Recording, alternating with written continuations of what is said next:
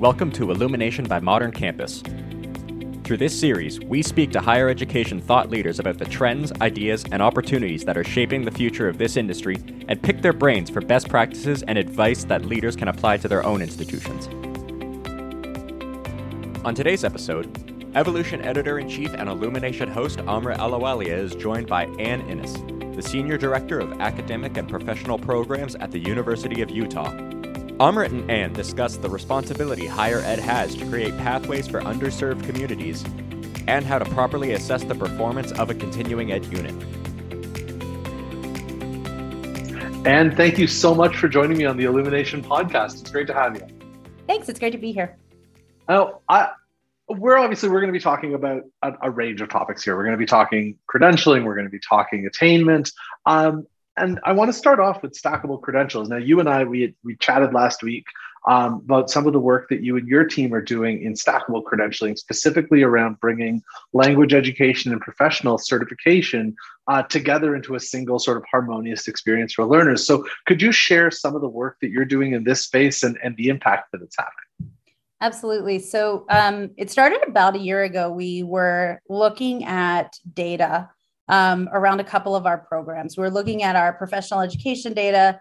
In we also have um, community and general English offered through our CE unit, and we were looking holistically at programs. What programs were in demand? What did we have high enrollments in? What did we also see need for in the workforce? And we noticed that two programs that were um, filling classes with complete wait lists term after term after term we're our project man- management fundamentals program and our general English levels one through three. And as we're looking at employment data, we knew project management was in demand. We also saw the word bilingual appearing in lots of spaces. So we're looking at our programming and thinking, well, we have an in demand English course and we have an in demand project management fundamentals course. And there were about three of us in the room, and somebody said, could, could we stack those? Well, why couldn't we stack those? Um, and so we sort of bore out this idea of what could we stack general English skills with in professional education. And we, we decided to start with our project management fundamentals program.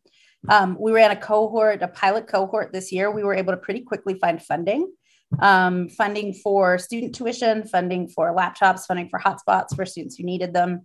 And so we opened up applications. Um, we did one small TV spot. We got 400 applications for 30 spaces um, in the span of about a week and a half. Huh.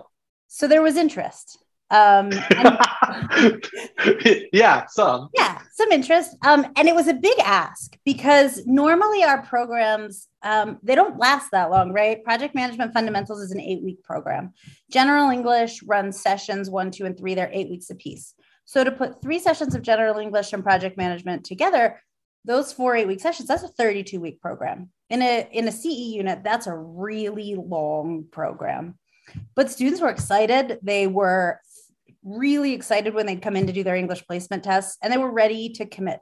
So we took 30 students through in this pilot program. Um, we graduated almost all of them, not quite all of them, but almost all of them just a couple of weeks ago. Um, mm-hmm.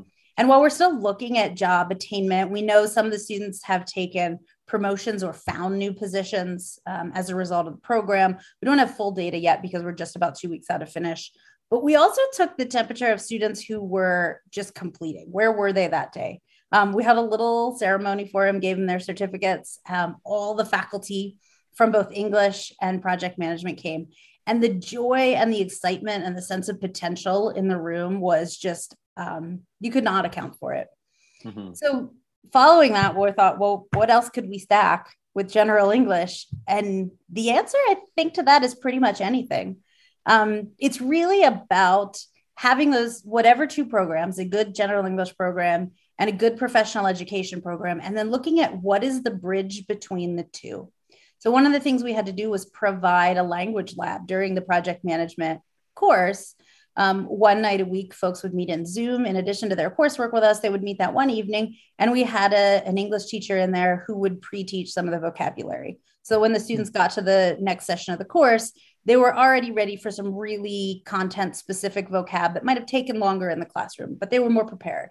Um, so what we really focused on was how do you build that bridge between the two programs? And we discovered that it really wasn't that big of a bridge. It was just, it was really about vocabulary and about student interest and excitement. So we're looking to run another cohort in the fall. And then we're also looking at about two other programs. We're, you know, working on securing funding right now because key to this has been being able to provide it tuition free for students. Um, but when we sit back and we say, well, what else could we stack? Mm. I think with English language, we could stack anything.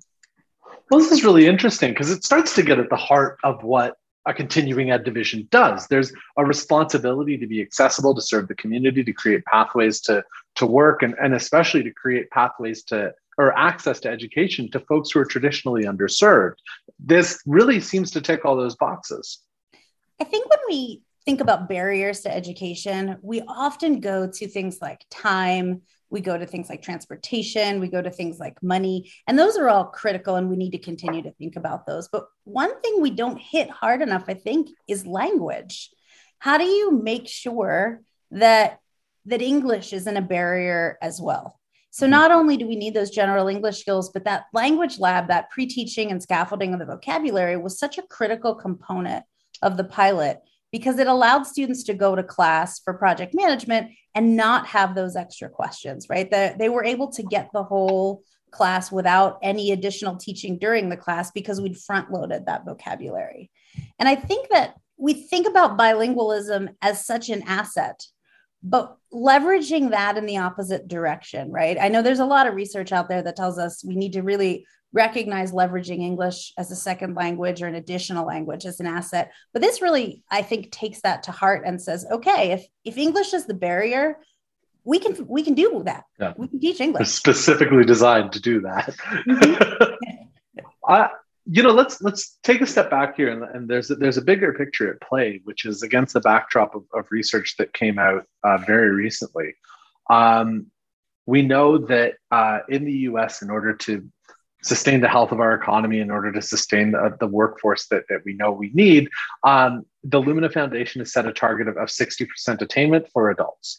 We also know that 39 million adults have enrolled at an American post secondary institution and, and not earned any kind of credential.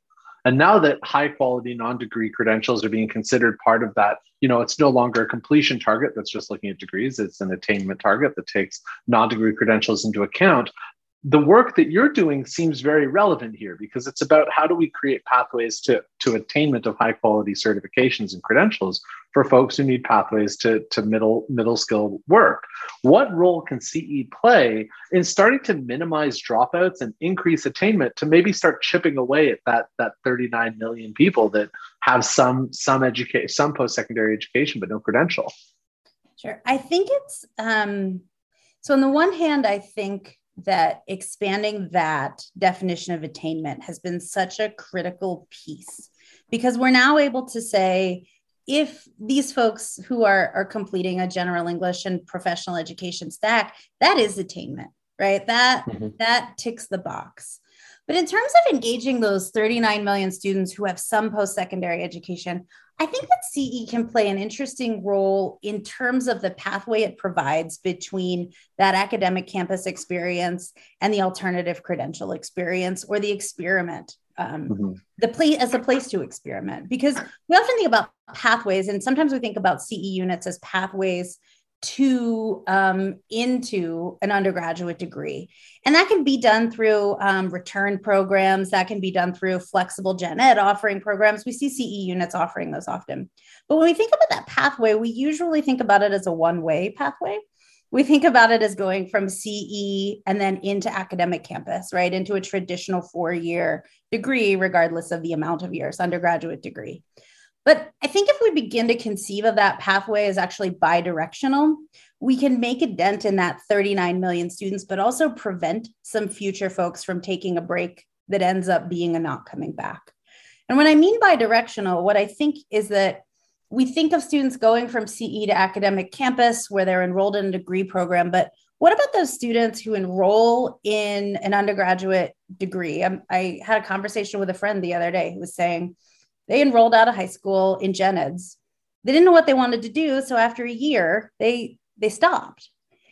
But what if that pathway from the gen eds on academic campus actually could lead back to CE, to our CE units, so that students mm-hmm. wouldn't lose engagement with the university, but they could experiment in content courses in low stakes, low cost, um, not not um, in time intensive commitments right? You don't know what you want to major in? Great. Let's go back to ce for a for a semester.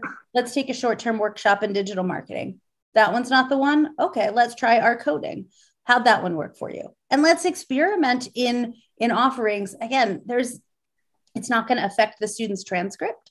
If they decide this is not for them they're not investing a large amount of money. And on top of all that they're staying engaged in the university they feel like part of the community they're still wearing the sweatshirt um, we haven't lost their student basis and i think that keeping students engaged giving mm-hmm. them a place to experiment, giving them a place to try new things. They find the thing, and then that pathway goes right back to the university, right? Back to that undergraduate degree with focus.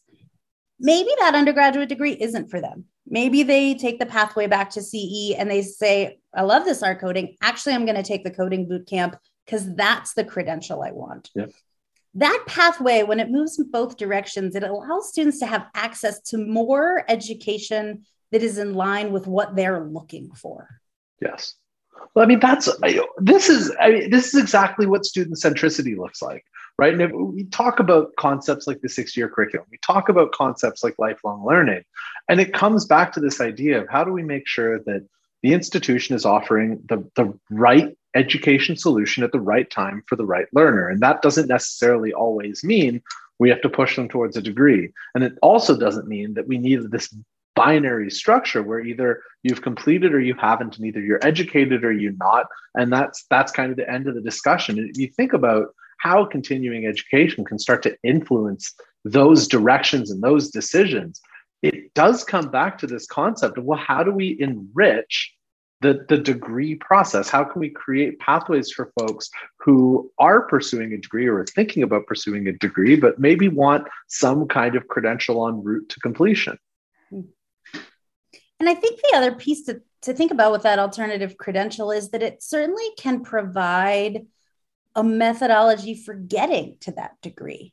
Because maybe what you want is a master's degree in computer science, and that's your eventual lifelong goal. But one of the barriers to that for you happens to be financial something like an alternative credential in coding, cybersecurity, whatever it is that you're interested in, can provide meaningful employment, gainful employment that helps you get there. Maybe it takes longer, but it can mm-hmm. provide a, a pathway or, or eh, by bringing down other barriers or addressing other barriers that make it difficult to get to that other degree. In addition to the function of time, it's something that can allow you to spread that degree out over a little bit more time which may be what you need right? With, with given personal responsibility given other responsibilities outside of the university. I think that working in tandem the degree and the alternative credential can be a powerful option for students.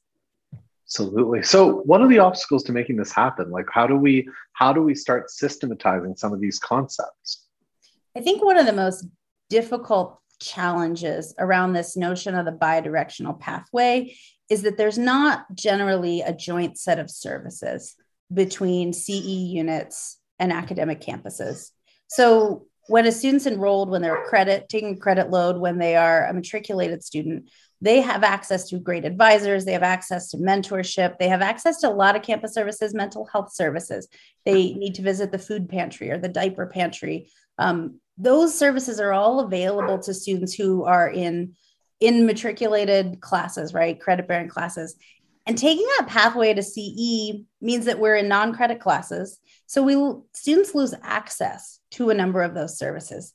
And I think a key one is an advising role. A key, I mean, there are a number of services that are critical, but key to keeping students engaged in the university and on the path to a credential is that solid advisor, that person who is with them from the time they enroll until the time they complete whatever credential or degree they're completing. When you lose an advisor by going from um, main campus to CE, students tend to get a little lost, right? They're not sure what to enroll and they need a little bit of guidance. And that that critical role, I think if we could establish a set of advisors, success coaches who are able to make sure students continue to get in touch with the person they need to get in touch with um, and that they don't fall through, right? They don't miss things and they're never on their own.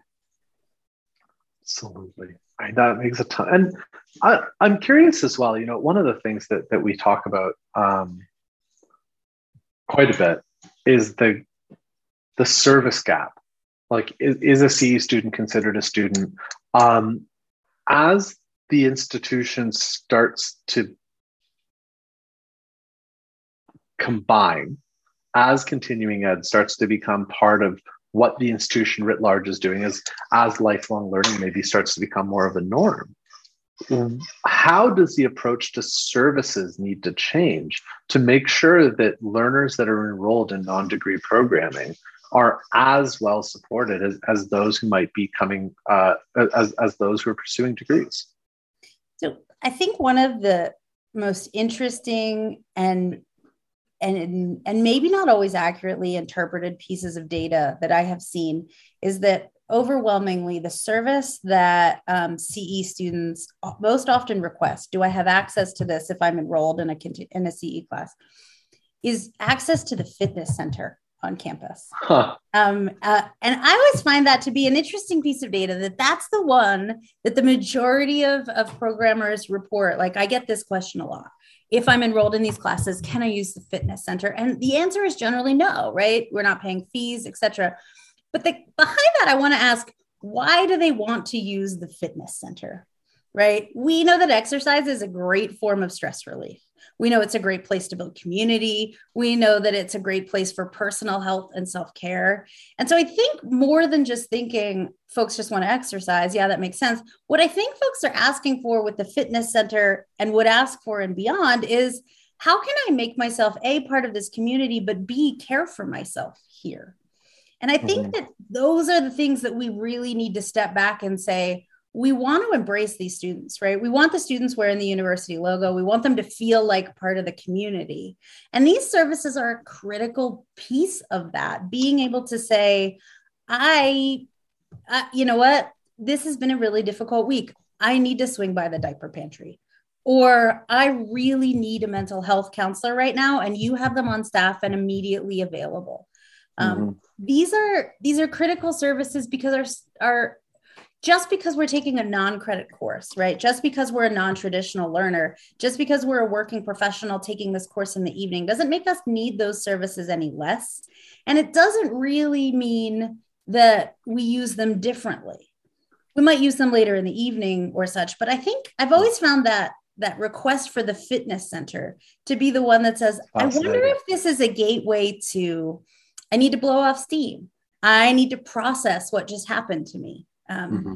I think I wonder if we could learn what we could learn from asking folks, what is it about that? What need is that meeting for us beyond just physical fitness? That's fascinating. I, that that really it's an interesting concept because then you're really starting to talk about how do we take care of the holistic student. And isn't um, that what isn't that yeah. really what continuing ed is about? Like professional programs, all the programs in CE isn't really about looking at the lifespan of the student, right? We don't expect you to be a particular age. We don't expect you to come with any particular background. We don't, mm-hmm. ex- we have no expectation of you other than you want to be part of this thing we're doing, other than you're interested, you want to add to your skill set, you want to upskill or reskill, or just learn something new. Mm-hmm.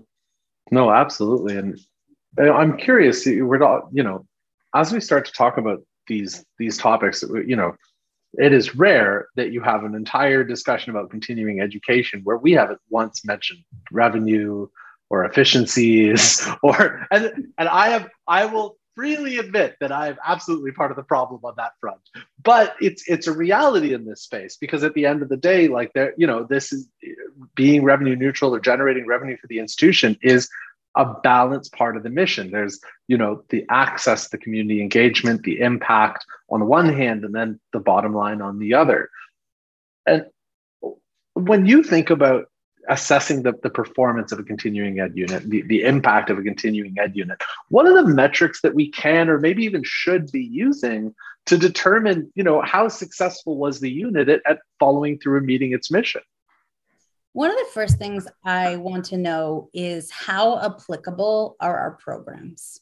Mm. And I'm going to use that word applicable to mean a couple of things, but that's the space I want to sort of dwell when I'm trying to measure success. Are they too narrow or are they too broad? We don't want programs that are training folks to do one particular thing for one particular employer on one particular set of technology that may or may not exist in five years. By the same token, we do not want to be offering programs that are so broad, students can't articulate a specific set of competencies and achievements at the end of them to an employer that they're uh, interviewing with. So that finding that middle ground of applicability is a measure that I am particularly interested, which is to say, if we're looking at employment data six months post alternative credential, how many of our students, not only how many of our students are employed, but also how many of our students are employed in different industries? How many industries does this one particular set of skills apply to? Because we want to give students options long term, right? The alternative credential isn't about a quick fix. I mean, it's not about like, can we be employed for two years and then we have to do something again two years later? We want to set folks up to be, to go on the path they want to go on. And maybe, maybe they want the credential that will take them through a career. Have we provided that credential or have we provided a set of competencies in our programs that allow them to shift industries or move on? So, applicability is something I'm really interested in. How do we plan our curriculum accordingly so that we're right in that space of, mm-hmm. of I can move to a number of different places? And then another metric is much harder to measure, but I think equally important, which is how how really internally satisfied are our students? We tend to ask them at the end of the classes, um, did you find this class useful? Did you like the teacher? Did you like the curriculum?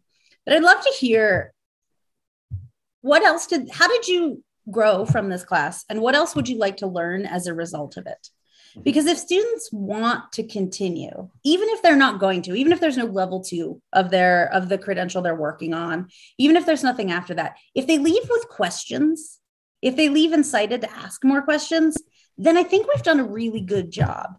We've done a really good job of inspiring them to get the alternative credential they need to to continue on the path they want to continue on but also to circle back to that mission of the university which is to inspire thinking to inspire interest to inspire a, a desire and a love of education right I, th- I think we can hit both marks but but i think that our surveying at the end of programs is often too shallow it's not focused enough mm-hmm. on where the student wants to go that's fair and I, I think that's you know it's it comes back to the idea of student centricity, right? Like, how are we?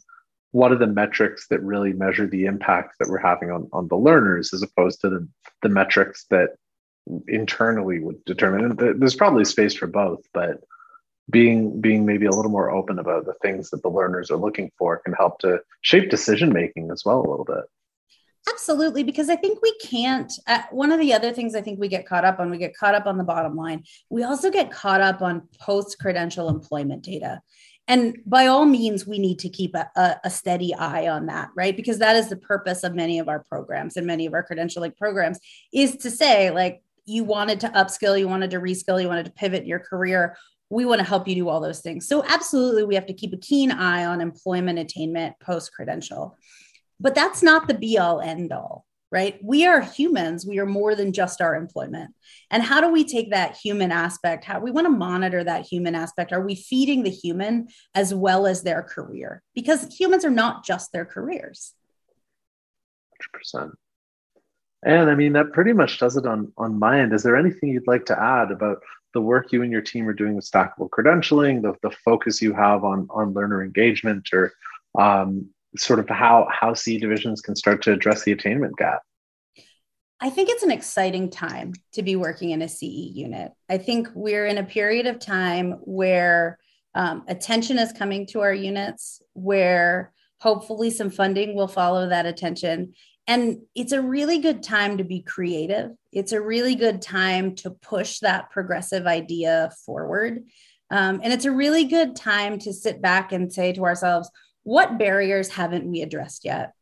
what programs do we have that could work together that we haven't conceived of before? Um, it's a really good time to take new ideas, to pilot, and to move on. And I am so excited about stacking English language with our professional credentials. I could uh, I could talk about that one all day because I think it is such a it's a space we haven't moved to before. And it's a space where there is dynamic interest from students, from community members, from employers, and that the outcomes are enormous. Um, so I'm just really excited to be part of that particular stacking program. I'm excited to keep pushing that forward. And I'm really excited to be in continuing it and to be in part of this conversation right now because it is such a great moment to be in these units within the university. Absolutely. And it's been an app. Thank you so much for taking the time out to chat. It's been a lot of fun.